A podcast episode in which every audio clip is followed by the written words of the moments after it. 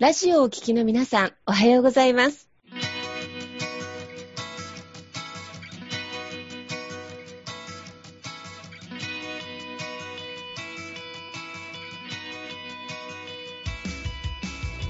FM 那覇より毎週日曜日9時30分からお届けしております坂本典彦のラジオ経営塾が今日も始まりましたこの番組は20年間で1万人の起業家、経営者を指導してきた坂本典彦先生があなたの経営に役立つヒントや最新の情報をお届けする番組です。坂本典彦のラジオ経営塾。今日も最後までお楽しみください。今日も始まりました。坂本典彦のラジオ経営塾。パーソナリティは私中田民子と根葉智美がご一緒させていただきます、えー、では坂本先生根葉さん今日もどうぞよろしくお願いいたしますよろしくお願いいたします。ます。はい、よろしくお願いします。まあ、FM 那覇を通してですね、えー今日も全国オンラインでおつなぎして素敵なゲストをお迎えしております。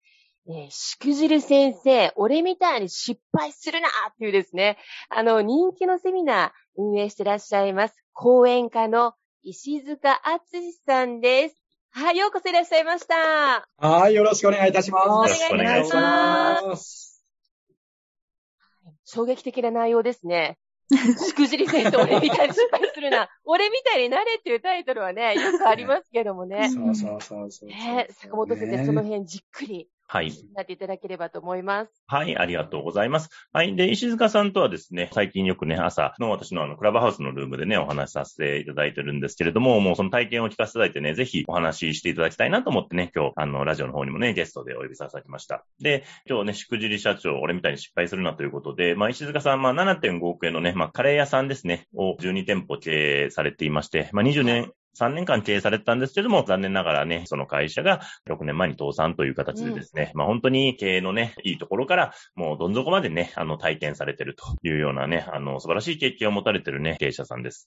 で、その中で今日はですね、まあこのしくじり社長ということでね、講演いただいてるということで、まあなぜね、その会社が経営がうまくいかなくなったのかっていうのをね、まあ3つのポイントということでお話しいただけるということでですね、まあ逆に皆さんにはね、そういう失敗しないようにですね、経営者のためにその失敗談をね、もう、根掘り葉掘りね、全部 はり。はい。はい、包み隠さずお話しいただけるということで、ぜひ楽しみにしておりますんで、よろしくお願いいたします。では、はい。石塚さん、ちょっと、はい、簡単にまず自己紹介の方からお願いします。はーい、えー、今日はね、本当に坂本さん、そして中田さんね、ネハさん、えー、このような場所をね、使っていただきましてありがとうございます。ありがとうございます。えー本当にね、楽しみに楽しみにしてました。今日はもう6時半からドキドキしてましてね。はい、ありがとうございま。始まするか始まるかってね、えーそんな感じでした。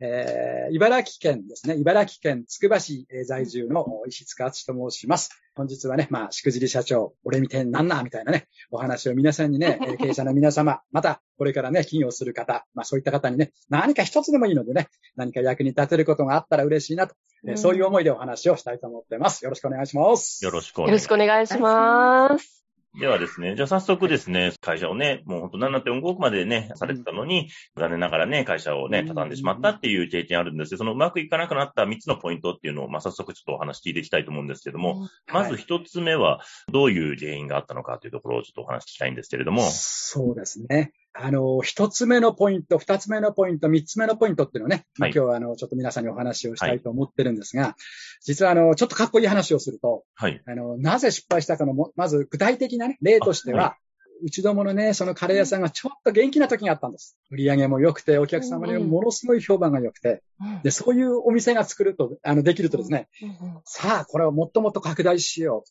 いろんなその専門家の皆さんがね、集まってきてくださって、うん。えーこの会社を上場させようっていう計画が出たんですよ。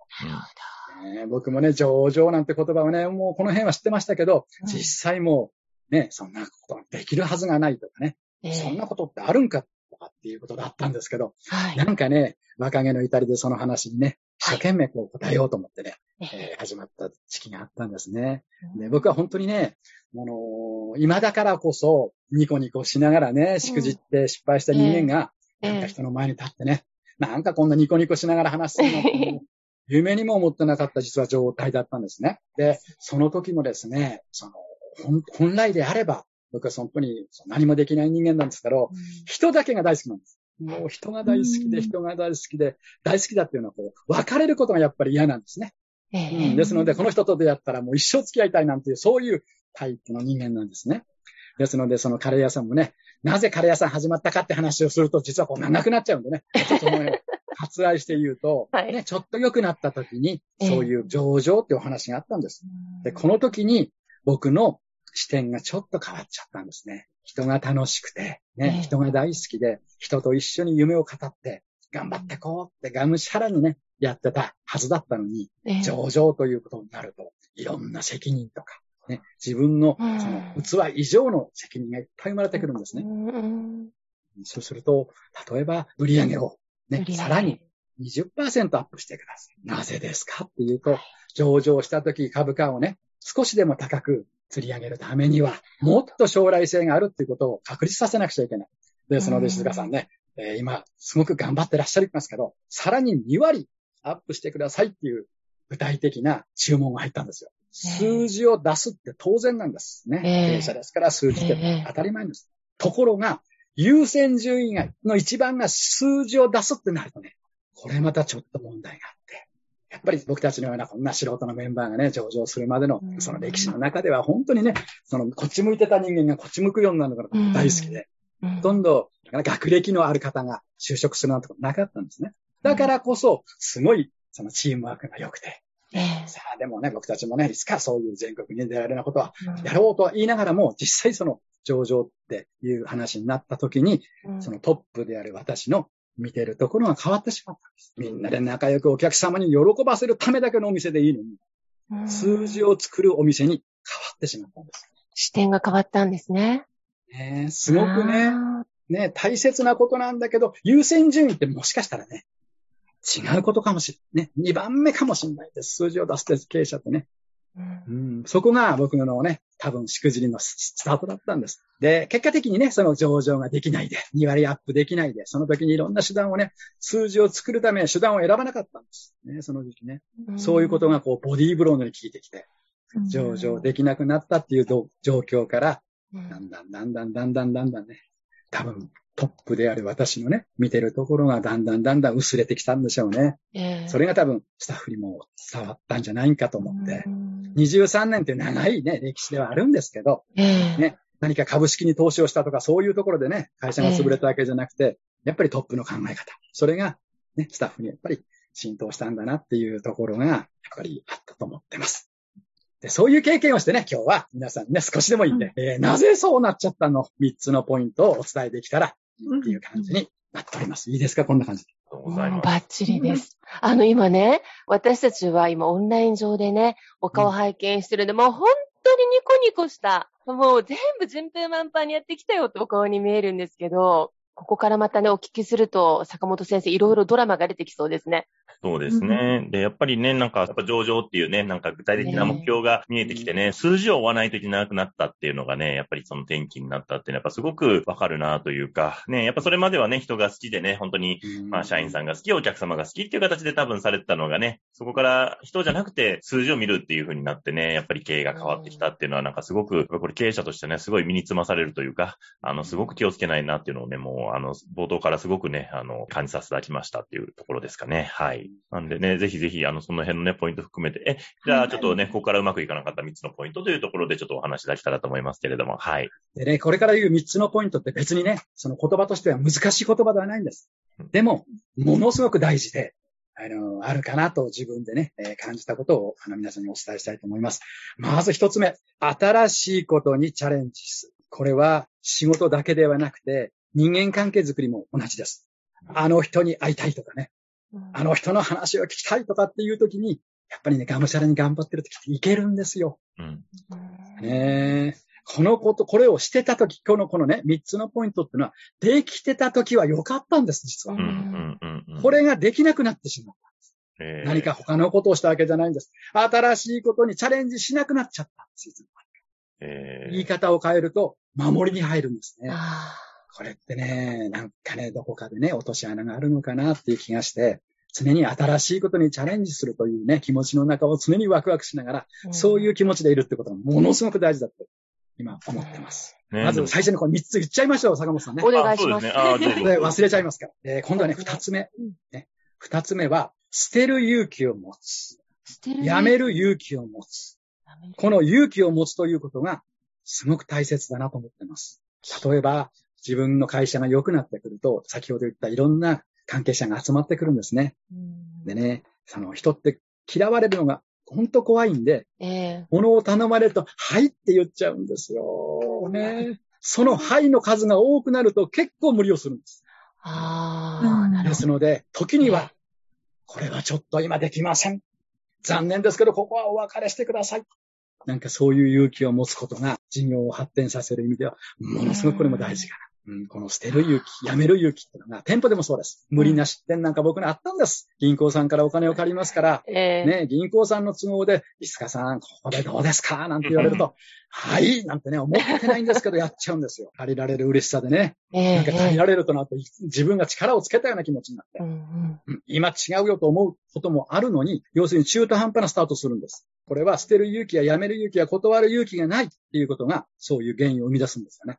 この捨てる勇気を皆さん持っていただきたい、ね。いうことが、二つ目のポイントでございます。何度も言います。これは僕ができた時とできなかったことが、このできなかったからね、うんポイントにしてます。そして三つ目です。三つ目。はい三。つ目は、一人じゃないよ。一人で苦しむ必要ない。もし苦しかったら、誰かとコラボするって考えようよ。うん企業も個人も一緒かな。みんな苦しいって自分だけが苦しいと思っちゃうんです。僕なんかも典型的にその例で。でももっと他の会社の方に、うんまた人間だったら他の人に、一緒に何かね、考えられないか、また一緒に何かやれないかなんていうね、気持ちを持って一人じゃないんだっていうことがすごく大事だから、そういう気持ちを持ってもらいたい。一人で苦しまなくて大丈夫だよ。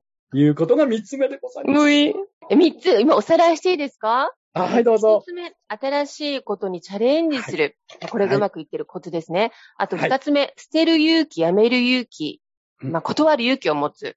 はい。で、三つ目、一人じゃないよ。苦しかったらコラボしてもいいんだよっていう、この三つをうまくやれてる時には成功してるっていうことですかね。なんでございますよ。特にね、坂本さん、ここね、皆さんにぜひね、ここ今日話したかったんですけど、ええこのね、うん新しいことにチャレンジするっていうのは、特にその事業だけじゃなくて、仕事だけじゃなくて、人もそうなんですね。人もそう。この人に会いに行きたいとか、あの人に会ってみたい。ね、必ずみんなあるはずなんです。でもね、私は会えないからとかね、そんな忙しい方だから無理よ。みんなここで諦めてるんですね。ところが、会うとね、みんないい人だったりするんですよ。そして、ある時、その上場前にこういうお話があったんです。僕のカレー屋さんと、ある会社の飲食店です。社長さんで、二人で将来の3年後、5年後のお話をしてください。うん周りは金融機関や、ね、要するに銀行さんや証券会社の方々。うんつまり、どちらの会社が将来性があるかっていうことを彼らは判断するんです。こんなことやるんだと思いながら、僕は、ほんとちっちゃい人間だって今でも思うんですけど、思ったんです。さあ、3年後をものすごい明確なビジョンを持って相手を任そうと思っていったんです。うんうちの3年後の方がいいぞと。5年後になったらもう全然違う世界だっていうことを経理士さんといろんな話をしながら、うん頭の中に数字を入れて、僕のハートの中はとにかく相手に勝とうと思ってたんです。うんこの金融機関の人たちを俺の方に向けろ。そう思って、まあ、ある方とお会いしたんです。ええ。そしたら、その方が、座るやいね、ね、僕の名前を呼んで、静香さん、夜眠れますかって言うんですよ。うんはぁと思ってね、社長3年後の話じゃないんですかって。僕は心の中で叫んだんです。ところが彼は僕の顔を見てね、多分ね、静香さん、ね、あの、夜眠れないほど辛いことあるでしょうって言うわけよ。うわなんだとうんうんうん。なんでこの人そんなこと言うんだと思ってええ。考えたら、石塚さん、僕も眠れないんですよ。今日、日、石塚さんとお会いしたから、眠れる方法を僕教えますよって言うんですわ。もう頭の中の数字が飛んじゃってね。何？何この人って、ね？彼の考えることは、目の前にあった人に何ができるかなんです。僕は相手に勝とう勝とうなんです。この辺で成功する。まあ成功っていうかね、うまくいく人とうまくいかない人の差があるなーってね。でね、あの、中田さん、坂本さんね、はい皆さんはい僕その時は実はそこまで気づいてなかったの。うん半分ぐらい勝ったと思ってたの。何この社長って。ところが、後になってですよ。俺何だったんだと。ね。あと、あと相手を任そうって考えてた人間と、相手は僕を喜ばせるためにしか考えてないんです。この器の違い。で、その会社は上場するんです。そうなんです。ね、沖縄にはないかな、大戸屋っていう。あはいへえ。いや、沖縄でも有名店でございます。三つ森さんっていう、もうね、実は亡くなられたんですけど、うんその社長さんと一緒に創業時にね、お話をした時にそういうドラマがあったんですね。えーその時うん、僕はね、全然叶いもしない夢をね、その時偉そうに、そうなるんだ、なるんだばかり話をしてるのに、彼は僕に夜眠れない方法だけ教えて、石塚さん夜夜眠れない時は、筋肉痛になるほどトイレ掃除してくださいって言われたんです。へえ。そしたら眠れますよ。体、頭がいくら疲れても体が疲れたら眠れるから筋肉痛になるほど綺麗にしたら眠れますから。そしてお客さんだって喜ぶじゃないですか。綺麗なトイレはいいですもんってね。うん言われて教えてもらいました。でも、さっき言ったように僕はそこまで今は、今はこう思ってますけど、うんうんそこまで思ってないんですよ。その失敗する人間は。勝ったとか、ええとかなんてレベルなんですよ。僕は失敗しなくて分かんなかったですね、一生ね。そこで聞いた時には気づかずに、それは後から気づいたことになる。実は、もう後からなんですよ。その時はまだあ、えっと思ってるぐらいですから。ね。だから、ああ、人ってこんなね、何にも難しいことやることないんだって。うん今日会えた人に自分が何ができるかって考えてる人って、やっぱりお店だってそうなるはずですよ。トップがそうですもん。お客様に対して、スタッフに対して、テトップがそんな考えですもん。みんなに伝わりますよ。僕たちみたく売り上げ作れとかね。いつまでに何パーセントだなんていう会社じゃないって。ね。うん思った時に、それもね、もう一回言いますけど、失敗しなかったら分かんなかったかもしれない。今だから、と思って、だからこの話はね、何度も皆さんに伝えながら、そんな難しいことじゃないって、誰でもできることなのに、僕たちは違う方を見てしまった。僕はね、僕は違う方を見てしまっうんた。そんなことなんじゃないかなって思って。う、ん。ね、だから新しい人に会い、あ新しいことにチャレンジっていうのは難しいことじゃない。って自分が思ったこととかね、会いたい人かっていう人と動くだけなの。こういうドラマが、こういう出会いがあるっていうことがうん。一生の宝物だし、何かこれから判断するときには、そういう判断でき、じゃないかなって、今思って、今は思ってます。うん。だからぜひね、怖がらないで、会いに行く、話を聞きに行くっていうのは、すごい大事かなって思うところの一番目です。うわ、なんかシンプルなテーマですけど、一つ一つがこう、じわっと重いですね、ネハさん。そうですね。しかもね、やっぱお話が上手だから、もう聞いてて、すごい結構今、うるうるしちゃって、体験されたからこその重みっていうのが、言葉ですごく伝わってきました。ね、坂本先生、でも、シンプルだけど実行難しいことですよね。きっと新しい人に会ったりとか。そうですね。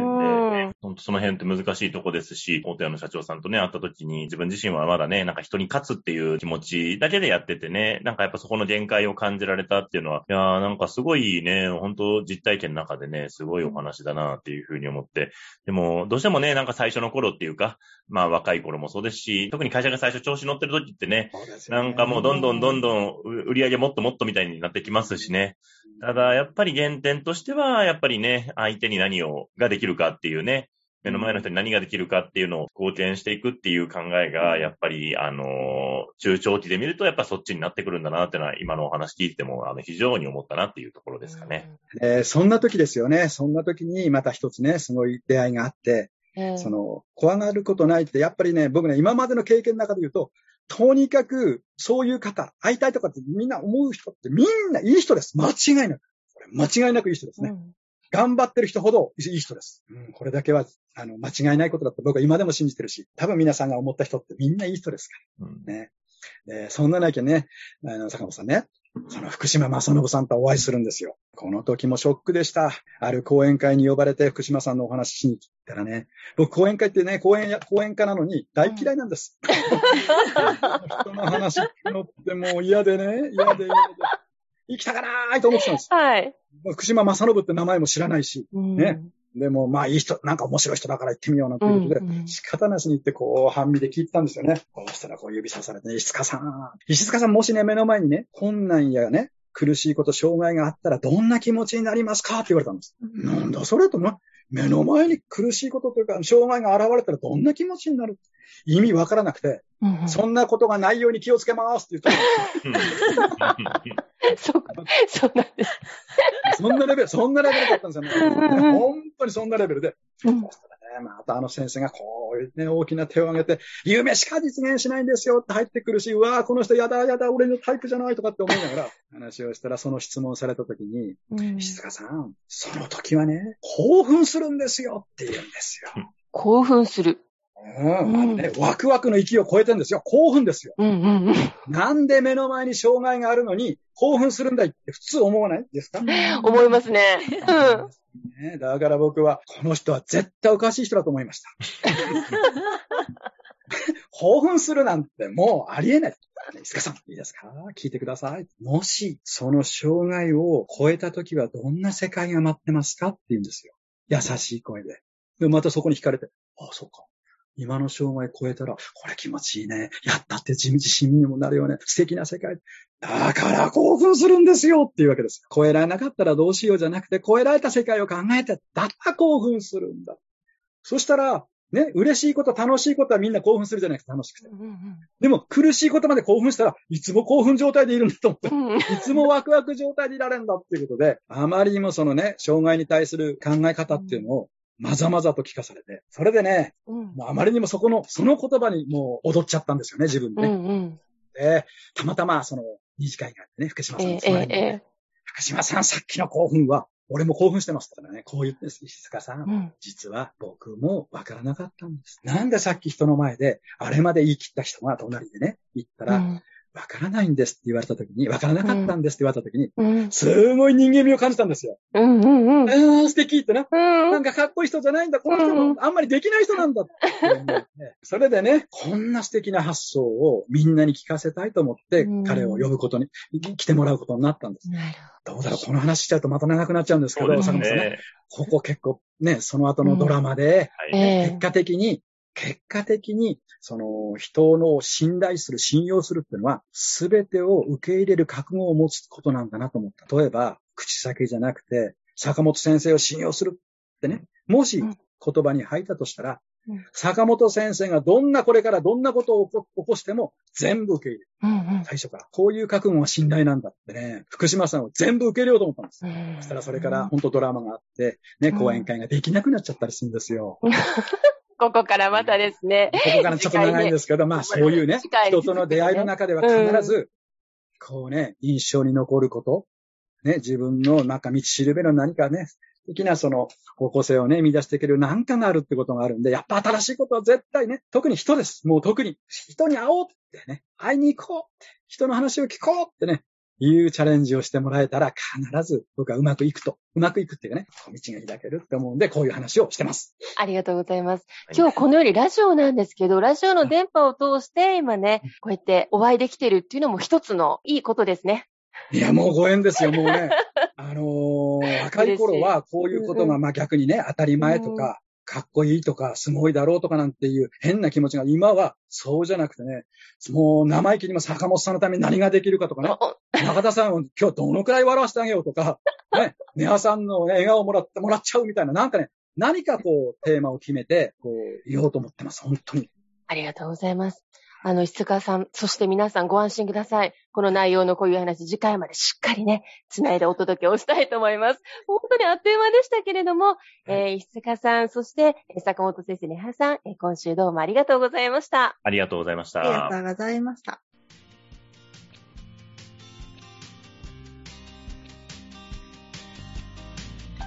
この番組では、企業や経営についてのご質問を募集しております。こんなことで悩んでいます。こんな場合はどうしたらいいの？などなどご質問がありましたら、ぜひ番組宛てに送ってくださいね。はい。えー質問の宛先は、立志財団のホームページより、お問い合わせの欄からご質問ください。えーその時には、えーラジオ経営塾についてとお書きください。また、ツイッターでも質問を受け付けております。ハッシュタグ、ラジオ経営塾をつけて投稿してくださいね。この番組は沖縄の起業家や経営者のビジネスの成功に役立つ内容をご紹介しております。また来週、日曜日9時30分より、ラジオ経営塾でお会いしましょう。皆様楽しい日曜日をお過ごしください。